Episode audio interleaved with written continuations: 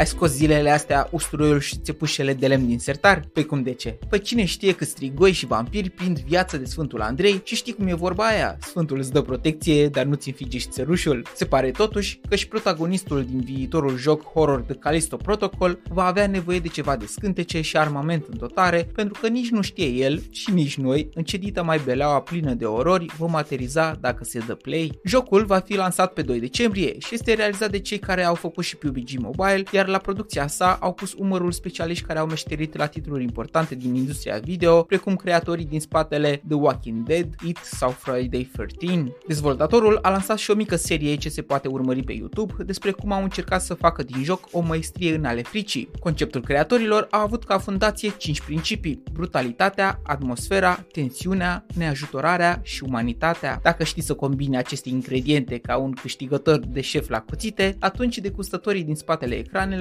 vor simți delicioasa frică adânc sub pielea făcută de găină. Vizualurile sunt pe bună dreptate înspăimântătoare în închisoarea Black Iron, pentru că de acolo eroul nostru, Jacob Lee, un fost deținut, trebuie să evadeze. Cu viață, speră el. Take a look outside. Did you know that they call Callisto the Dead Moon? Bogdan sunt, iar eu sunt genul care preferă horrorul mai mult cu demoni și blesteme, dar felul cum promit oamenii aceștia că va arăta și se va simți experiența din Callisto Protocol mă face sigur curios să încerc în perioada următoare. Să fie precum sarea care va echilibra toate dulciurile sărbătorilor de iarnă. Pe curând!